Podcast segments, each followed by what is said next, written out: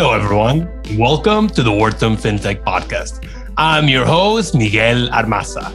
Our guest today is Mahmoud Abdelkader, C E O and co-founder of Very Good Security, a company that's on a mission to protect the world's information by providing essential security and compliance infrastructure for other businesses.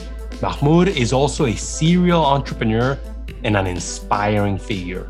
In this episode, we talk about Mahmoud's journey moving from Egypt to New York City and how he found his love for entrepreneurship, launching Balance Payments, his first startup over a decade ago, getting into Y Combinator and why every first-time founder should try to go to Y C, understanding Very Good Security's mission to secure the world's information and why they want to make data useful in the same way as money, challenges of unintended side effects of financial and privacy regulation and what Very Good Security is doing about it, getting comfortable with rejection, and why you should never underestimate the hunger of immigrant entrepreneurs, and just a lot more.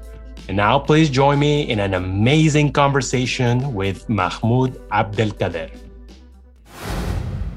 Mahmoud, how are you today? And welcome to the Wharton FinTech Podcast.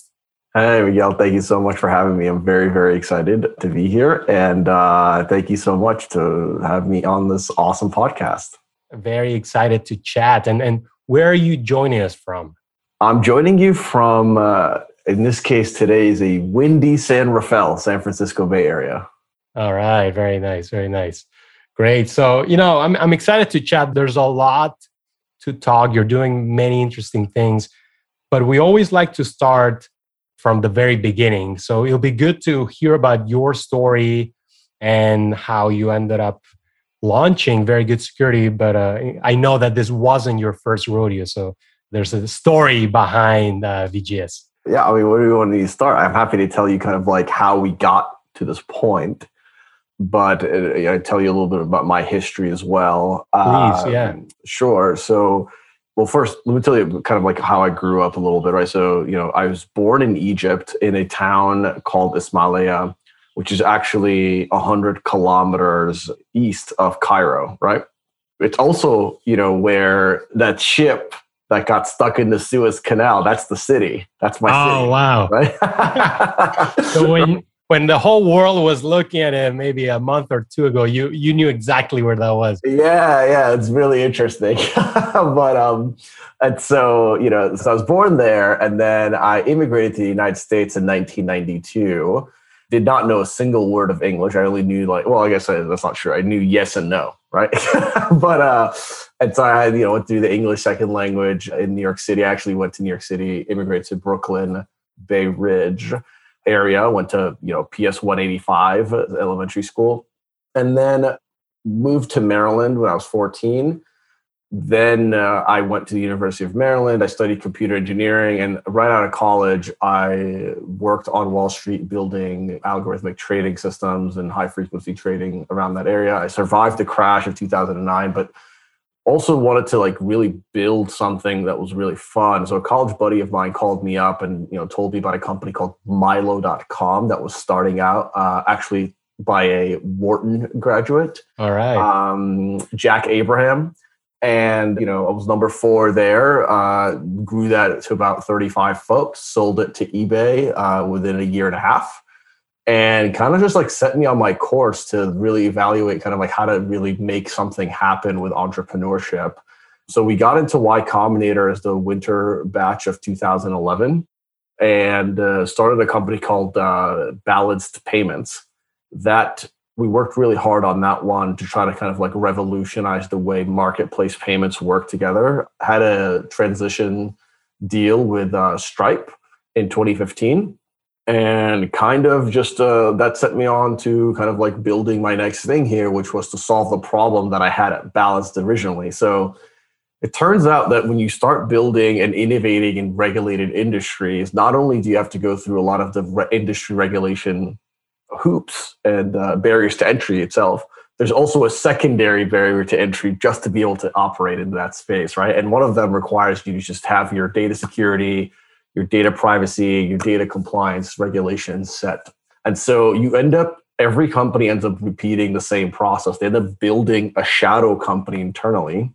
You know, let's be very honest, like no one starts a business to be audited, right? And so the idea is that, you know, when starting that business is super hard today, and data security compliance and these privacy regulations just make it even harder, right? And so we, at Balanced, we spent about a million dollars up front. So if you raised two million dollars, a million of it went just to building your security posture, your data compliance, your data security, your data privacy. And then you had to spend about three months of the year managing the security patches, all these different things, and kind of like the operational expenditure of having to maintain that environment yourself, just so that we can innovate in the payment space, right? So if you're innovating in the healthcare space, you have to do something very similar. If you're doing anything in fintech, you have to do something very similar.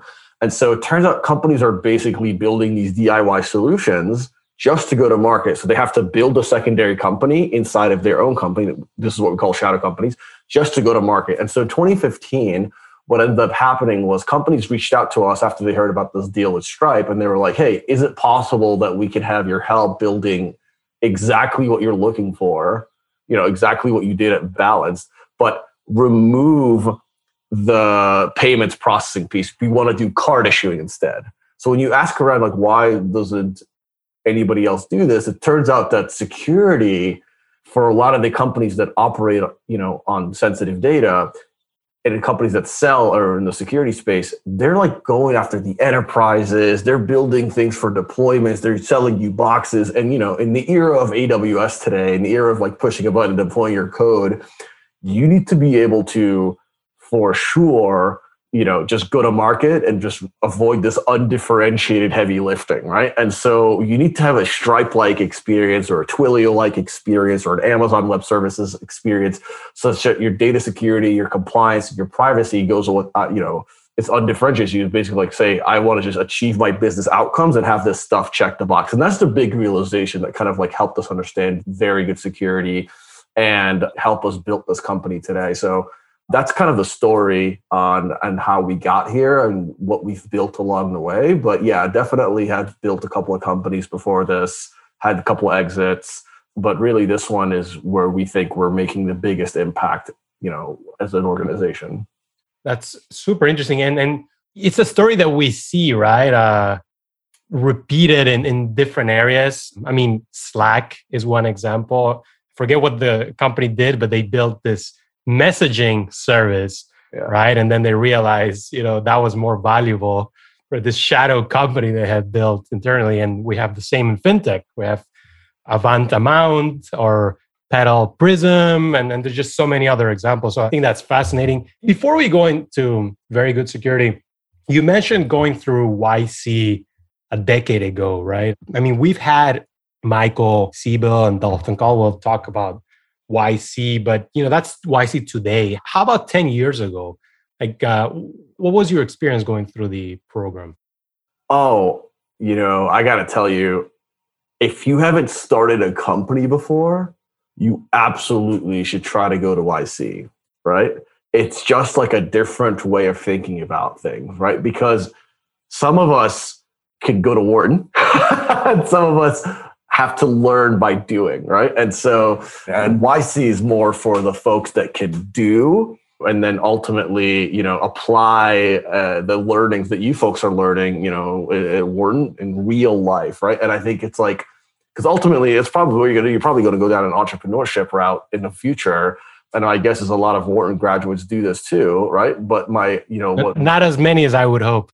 But, but, but yes, but it's probably the path, right? Or end up being like executives at management, at big companies or whatever. But really the idea is that the easiest way to learn business, the shortcut is to do it, right? And yeah. having that network to fall back on and just listen and learn and speak to the folks who have done it really is kind of like, you know, the hard the School of Hard Knocks M B A. Does that make sense? Just getting it yeah. done. And so I think that was really helpful because it was allowing me as an engineer by trade to just take the way I think about things and translate them to a different industry that I was not very aware of. That being said, it was really, you know, ultimately, you know, if you went to a normal engineer and talked to them about, hey, what's the strategy in your company? First thing that would come up to me would be like, strategy? Hmm, is this like a chess game? Do I need to like write out my moves ahead of time?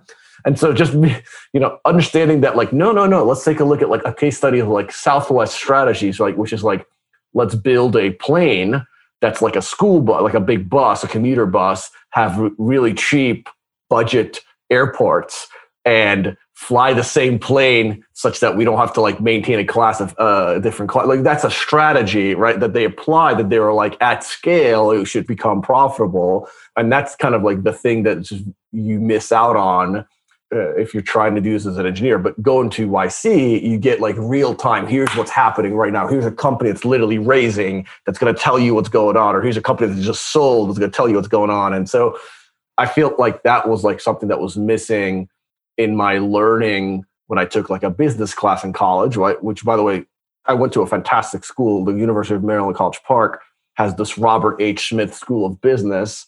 And, you know, I took a couple of classes there and it was fascinating, but like, there, again, nothing beats, at least I'm a, a learner by doing. And so I did something. And that's kind of like why I think the Y C community and being able to start that right away is like just a fascinating uh, experience for an individual. Amazing, amazing. I mean, we we've had we've had a few guests who went through Y C, and they all they all have very positive things to say. So, talking about uh, Very Good Security, you know, maybe you can tell us about the initial business model, right, over five six years ago versus how it looks today, and how has that evolution progressed? Yeah, uh, so we're on a mission to protect the world's information. So let's say Google's on a mission to organize the world's information. V G S is on a mission to protect the world's information, right?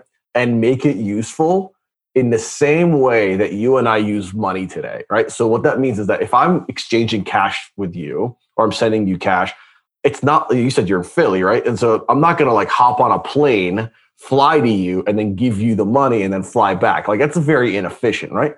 But if you look back one hundred years, before the invention of like Visa and, you know, the way we clear things today, that's what the way people exchange cash, right? They put it all in big trucks and they moved it from point A to point B. And so, you know, and ultimately, if you ended up getting robbed on the way of transportation, that value disappeared. That's why you had like the wild, wild west, right? Like all these different bandits and stuff like that. And so ultimately, by building infrastructure to move value without having to physically move the currency, we were able to make it such that we can build the economy that we depend on today, right? And so we take that same principle and try to say, well, moving payment instruction is just moving data that is the class of payments, right? Why can't we move data of any type in a very similar way that we move payments data? And if you take that very powerful concept, you start to realize that you can separate value of data from the custodianship of data itself. And it operates and it follows very similar to how banks work today, right? And the reason why I want to make this clear is your question was, how has your business model changed? And honestly, the conversation needs to be kind of like rephrased as, what ways are we thinking about data and how has that changed over the past six, seven years, right? And so data is an asset and will continue to be an asset. And if we set time as constant, which is not, then it is still an asset, but assets depreciate. And so the depreciation value of data has an external dependency, which is the regulation that moves in a completely orthogonal and potentially completely different way than your data, right? And so a pen signing of a law can depreciate your asset significantly, right? So the problem becomes, in order for you to continue maintaining the value of the data that you have on your balance sheet, you have to start investing more and more and more capital such that you can continue to translate the asset that you have, which is your data, and continue to make it an asset, right? To offset the depreciation. However, what's happening now is that that cost of doing that initially is very high, to the point where it might not be worth it for you to continue. So realistically, what has happened is it has crossed the barrier from the data has crossed the barrier from being an asset to a liability. So now it's a liability on your books. It's a risk. It's a fine generating liability, right? And it's something that you woke up without, you know, you might be in the business of e-commerce and now you woke up and now you're a data security company, right? And it's like, that's a problem, right? Because you don't have the skill set, the expertise. You know, I think it's kind of ridiculous that that's kind of expected on all of our companies. However, I could totally see it as a consumer that is needed, right? Because we feel like we're being exploited. Our data is being exploited today. So again, I'm prefacing this with how did our business model change? And it really changed with, are you trying to, you know, it starts with the journey of the customer. The customer's trying to say, I need to solve a compliance problem. So your goal is to say, let's make it as simple as possible, frictionless, zero touch. Let's get you into the platform and start using the product right away. And so the thing is, the customer will take two options. They'll say, hey, and this is a hard realization, right? Because before we would be preaching zero data. You don't need your data to extract its value. But customers would be like, I don't understand what you're saying. I need my data, right, to extract its value. I just need like a checkbox solution or something to make me just like, you know, comply with whatever regulation that I have to do, which is fine, but it's not the spirit of the compliance, right? Compliance is not a checkbox. The whole point of compliance is it's a security first, and the compliance is an outcome, right? Like the whole point of like, if you're secure, compliance should be an outcome. And so the whole idea is that we need to then just solve the customer journey there. So what started with, let's just get you compliant, really became, let's try to tell you about why you don't need to focus on compliance, but data security first. And customers just did not resonate. What they wanted was, I need the checkbox because I have to go to market. And that turned out to be kind of like our initial land. Our initial lands are, you know, anywhere between twenty to thirty K. You land in there and you basically try to say, hey, I'm going to get you your checkbox. Don't worry about it, right? What that does is that now gives you an opportunity to have this customer, you know, they're now a customer, right? And it much, it's much easier, as you know, from Wharton, that it's easier to take a customer and expand a current contract because you're now a trusted vendor. Ancillary services. Right, that's right. And so what you do is then you basically start the educational campaign after you've solved your initial problem right away. And that's the campaign that's basically going to take that twenty K and bump it up to a sixty, eighty, one hundred K A C V, because you start showing them that the liability on their books is expanding and the way that they're going about the problem in the first place is just not going to scale over time. And but they won't have time to realize this unless they're growing a business, right? And so you have to catch the customer's journey where they are. So the business model changed from, let me just tell you about zero data to let me educate you and meet you where you are in your journey so that you could start realizing that your data is an asset and V G S will help you unlock its value without any of the liability with it, right? Now, that's a very complicated end goal when all you're looking for is like a policy and a compliance checkbox, right? But it's a way for, we've basically built a journey so that so we can help customers really understand where we're going and then help customers realize that we can help their value of their data accelerate on Very Good Security than without Very Good Security. And that's the real idea here is like, can we make security and compliance from a business blocker to a business enabler? Does that make sense? And so that's yeah, that's yeah. that's how the product, that's how the go-to-market, that's how the sales structure started initially. No, that that's fascinating. And you know, like, as you mentioned, compliance is driven by regulation, but we all know that regulation is often late, right? Mm-hmm. At least in large markets, that, that can be the case. When you think about that and, and you think about ancillary products that go beyond the minimum requirements of regulation, at least U S regulation, and you take a step back and you look at the entire globe, right? Are there any examples of other markets that you think are doing interesting jobs? Not to put one that's better to, to another, but just other markets where you think, you know, they, they, they're thinking about security and privacy regulation the, the right way. No. Interesting. There, there, are, there are none, right? I think it's going to become, I think regulation always has unintended side effects. It always does, right? And what we're seeing is, and this is actually so fascinating, right, is that if you have the deep pockets to satisfy those regulations, you can continue executing your business today. But if you don't have that deep pockets, you end up basically being a target for potential enforcement action against you. And it could become catastrophic to your brand. When you're a startup, you're cutting corners in something to go live, right? And so the problem is regulation is effectively saying, if you cut this corner, you're taking a risk. And if you get called on this risk and an enforcement action comes to you, you could potentially lose the whole thing. So like, why put an entrepreneur or somebody that's really putting a lot of it on uh, at stake in a position where they have to take that calculated risk? They have to basically be like, hmm, what if I ignore this? Well, this would be a problem. And so regulation is, in fact, you know, it could be a detriment to innovation. And it's really kind of like, also part of our sales process is very similar. It's to show them, it's to show our customers, like, here is some stuff on the roadmap that you effectively did not decide to do because you were like, there's too much regulation involved. I don't want to be able to do it, right? And so then you basically scrapped an experience for a customer that potentially could have like ten x, twenty x, one hundred x usability and a top line increase, to uh, just because the fear of regulation was enough to become a deterrent for you to actually execute on this goal. And so that's a real problem. That's a real problem. I mean, if we're talking about innovation, then how can you innovate if you are stifled by regulation? And so what we really need to think about is, like, we have to, and so this is where I'm like, it can't just be regulation. It has to almost be like a living document or like a living standard, such that folks realize that, you know, they can just apply the standard and just move on with their lives, right? Because what happens is, you just mentioned the United States, right? Every state in the United States is going to have its own regulation.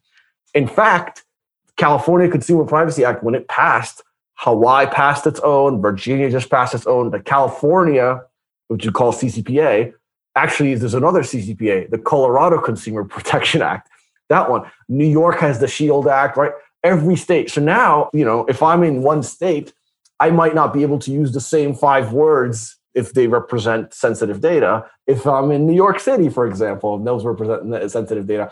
So now it's becoming a very, very complicated process to just do business today. So we went from, we're a very friendly business environment, to it's not friendly any longer. In fact, there are really serious fines and consequences if you mess this up. But I got to say, I think the intent of the regulation is okay, because it's trying to say, consumers, here's all those things that you could do to ensure confidence in transacting or in, in, in using these products. And that's okay. That's the job of regulation. But I think it's it's well-intentioned. I think it's poorly executed. Does that make sense? Yeah. Yeah. And and are you collaborating with the regulators?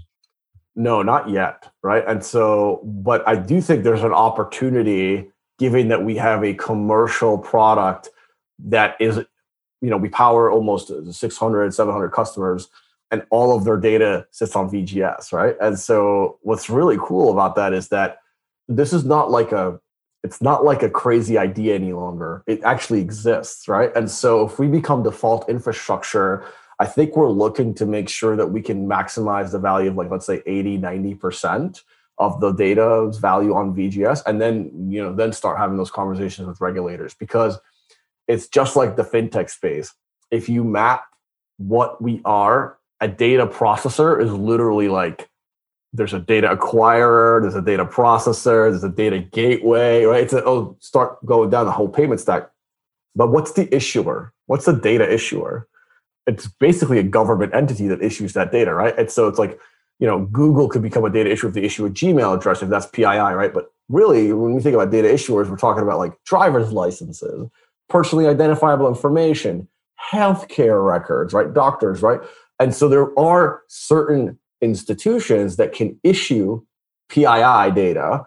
And so just like we map it to the fintech space, what's a data issuer? And I think this is where you start to think about, okay, if you're going to start issuing data, here's the way that the standards and the regulation and the way you need to comply with these different pieces of information. And I think that's where you start working with the regulators. But I think it has to be mapped to industries that are already established, because that's what's going on. If you take a step back and you just look at Congress, they are literally passing the same type of regulation that they passed for money transmission, but they're passing it for sensitive data today, but they don't know that there's a link in the same way. It's like, it's like two different parties that are doing it, right? And so, but they're doing this, say, they're coming to very similar conclusions.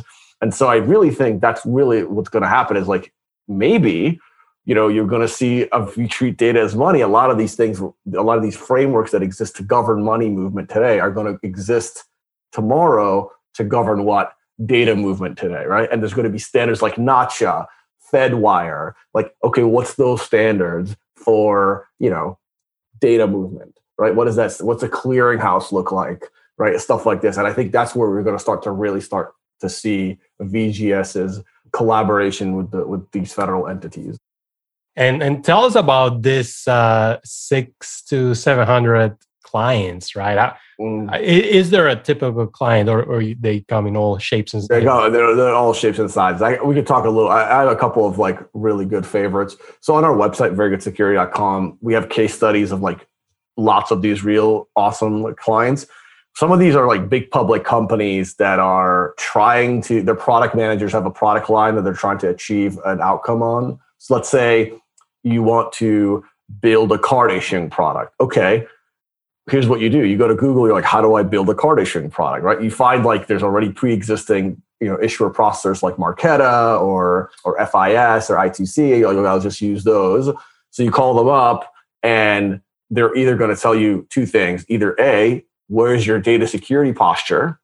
Or B, you're beholden to their loyalty programs, their data security uh, widgets, because you have to embed their widgets because they take you out of scope. And so by definition, you can't control the user experience. So I basically have to use these companies, or I have to do a significant portion of work just so I can, you know, embed that functionality into my existing line of business, right? And so a surprising amount of people choose you will do the work. Right? So what ends up happening is you end up basically extending the timeline of embedding this functionality by a year, two years. Like I remember one company, or beginning of the company's history, we went to a really big company, like billion dollar plus company, and we were telling them about V G S, and they're like, "Yeah, no, we can't. We're not going to try. We're not going to use you." Okay, so we lost this deal, and so their competitors used V G S, and they were in, t- in market within weeks, right? I just heard, and we had a shared investor that sat on their board. I heard something like four months ago that they're still not done with their D I Y. And so that's the opportunity cost. The opportunity cost is going to market. Literally, V G S adds value just by connecting you to your vendor, right? But that's not all we do, right? So when you go and you're like, I need to issue those cards, right? Let me go back to that card issuing example. This like year or two years that you have to add onto your roadmap, just lopping it right off, that's fine. But also, what about the continued maintenance? What if the regulation changes? For example, P C I, that's going to go, uh, the version four point oh specification and standard is going to go live next year. Okay, well, how many people are still P C I three point oh? A lot of people are, right? So will they be able to upgrade, right? It's crazy. And so it's just like, there's just so much that goes into operational expenditure here that and maintenance that I think it's just better if you use something like a V G S in the same way that when you have a heart problem, you go to a cardiologist, you don't go to a dentist. So it's like, it's very similar. It's just like the specialties. And I think that's a really important point. It's like these customers can search from all different sizes, all different shapes, right? All different budgets, but it all comes down to one thing. How can I go to market quickly, and this data security compliance or data privacy problem should get out of my way? It's all this. It's that's the same underlying thesis that they're trying to solve, or they're trying to problem that they're trying to solve for. Does that make sense? Absolutely, it makes a ton of sense, and I can see your passion in the problem, which is which is fascinating. One aspect we haven't talked about a lot is your your company culture.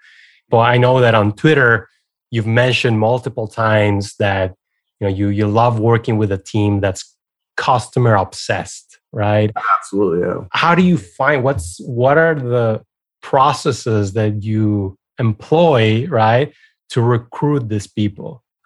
I got to tell you, at V G S, values are very important. We have a channel in our Slack channel called Praise. And one of the things, when you praise someone, tells you, hey, tell us the values that this person exhibited, right? And so, you know, one of, so I, I'll recite to you our values from my memory, right? So like, I know them by heart, right? So the number one value is security first, right? Like the first thing that people do is they give us their sensitive data. So we have to one hundred percent make sure that they're, that is something that we have to keep very, it's like, um, there's a word in Arabic called amana. It's basically, um, it, you know, it, it's something that you trust someone else with and you cannot violate that trust, right? So that's the thing that we call security first, right?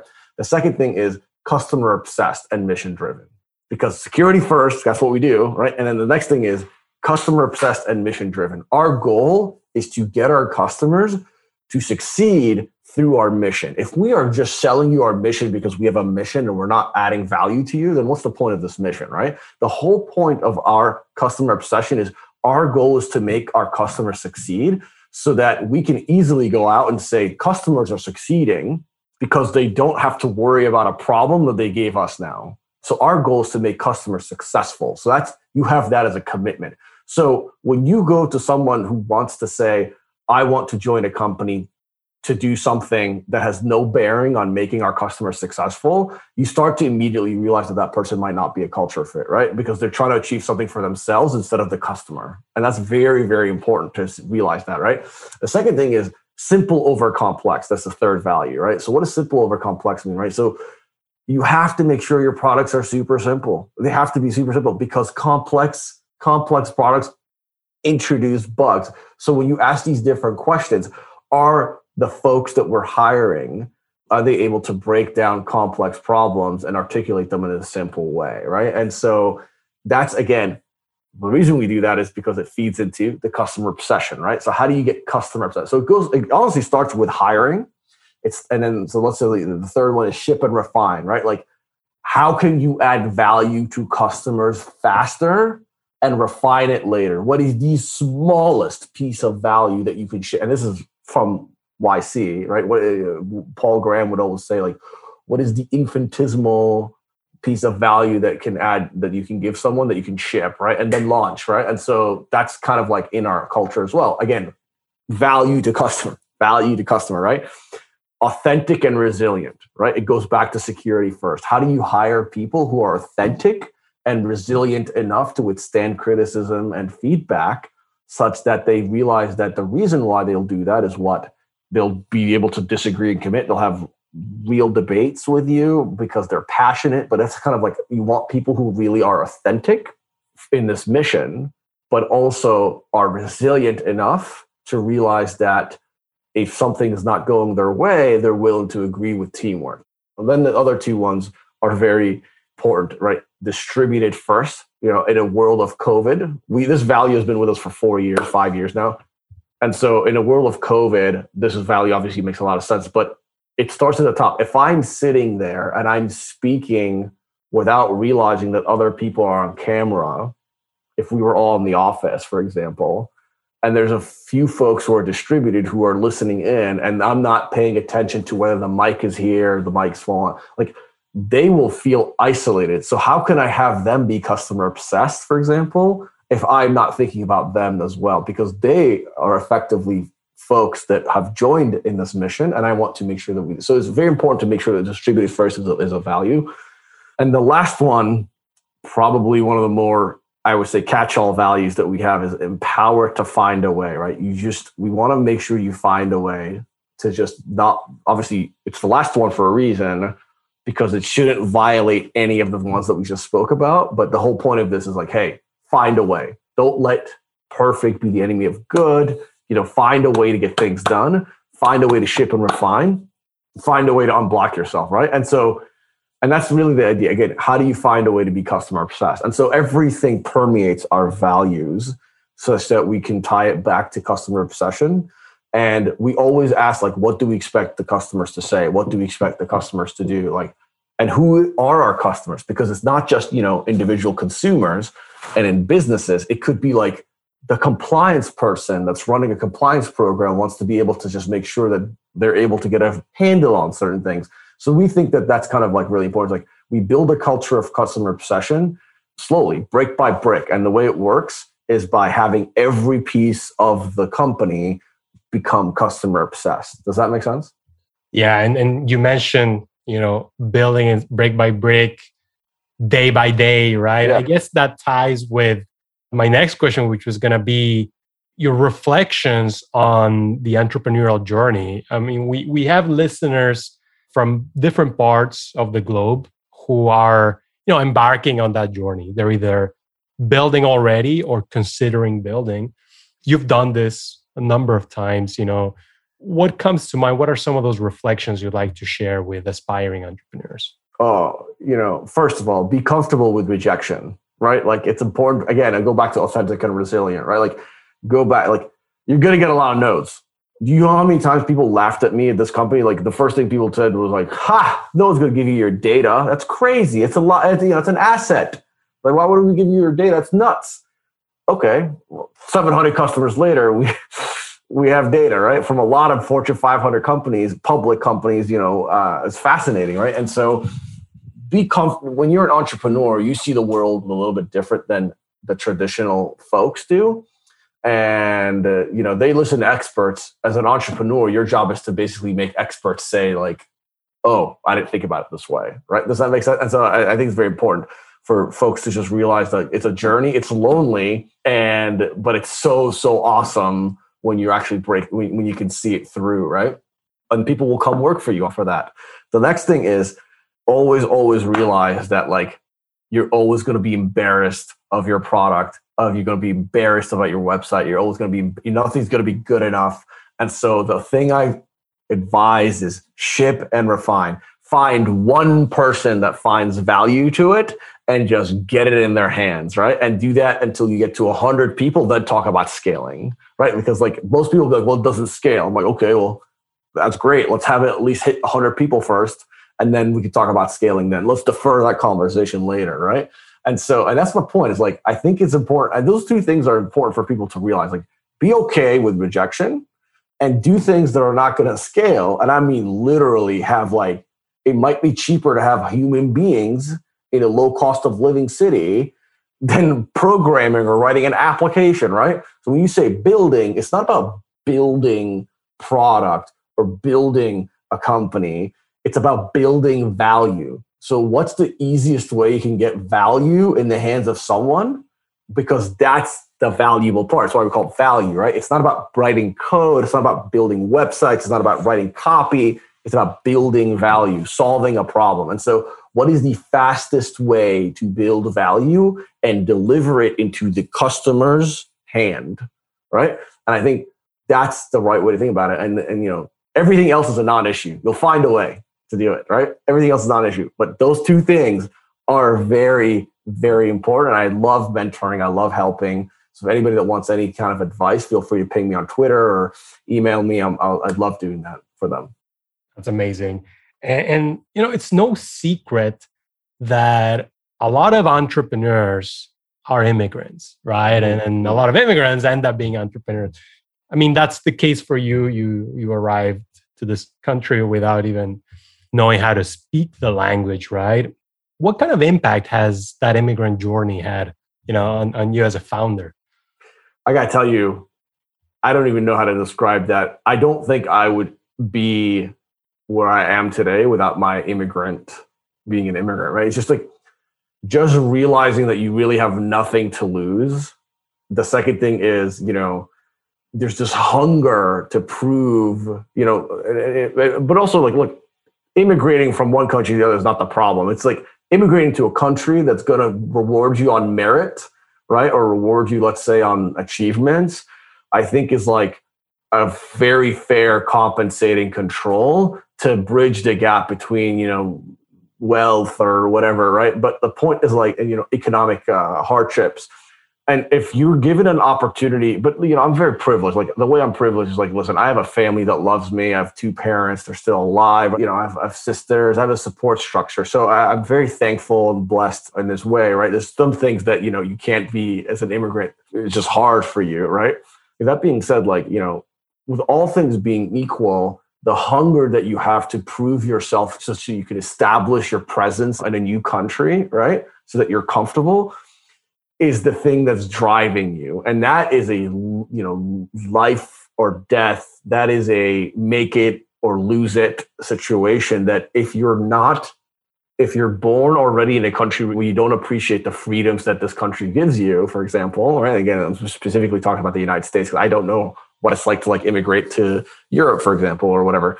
But you start to appreciate this opportunity and you start to see opportunities everywhere, right? And that's really the beautiful part about the United States is that you can just, it's not longer about where you are, who you're the son or the daughter of, right?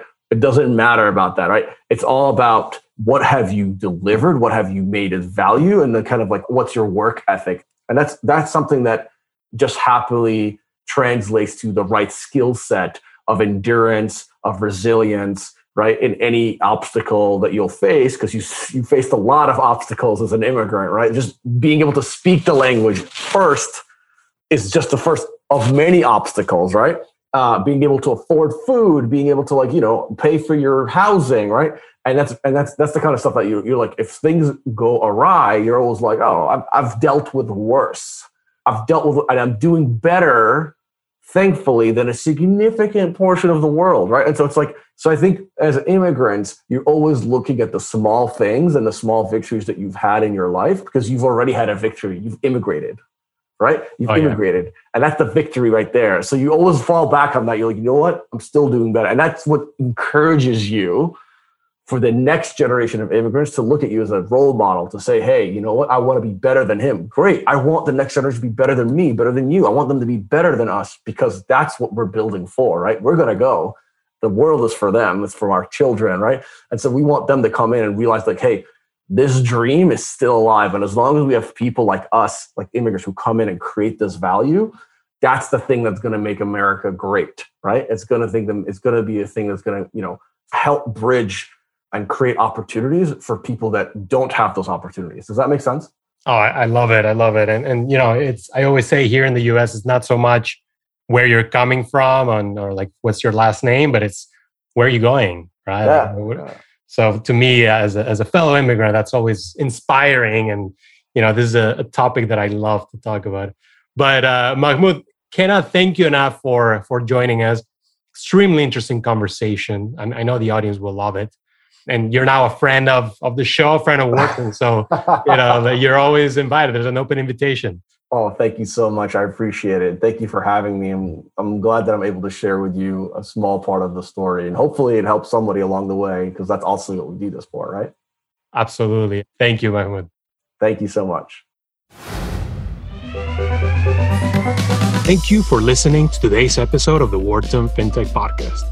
If you like the show, please consider leaving us a review or letting us know in the comments. It means a lot and helps spread the word to more listeners. If you want more content from our FinTech community, please subscribe to our podcast channel and find us on LinkedIn, Twitter, and the rest of social media at Wharton FinTech. You will find interviews, articles, videos, and much more analyzing all aspects of the industry. We also want to extend a special thank you to our show editor, Rafael Austria. Signing off, I'm your host, Miguel Armaza.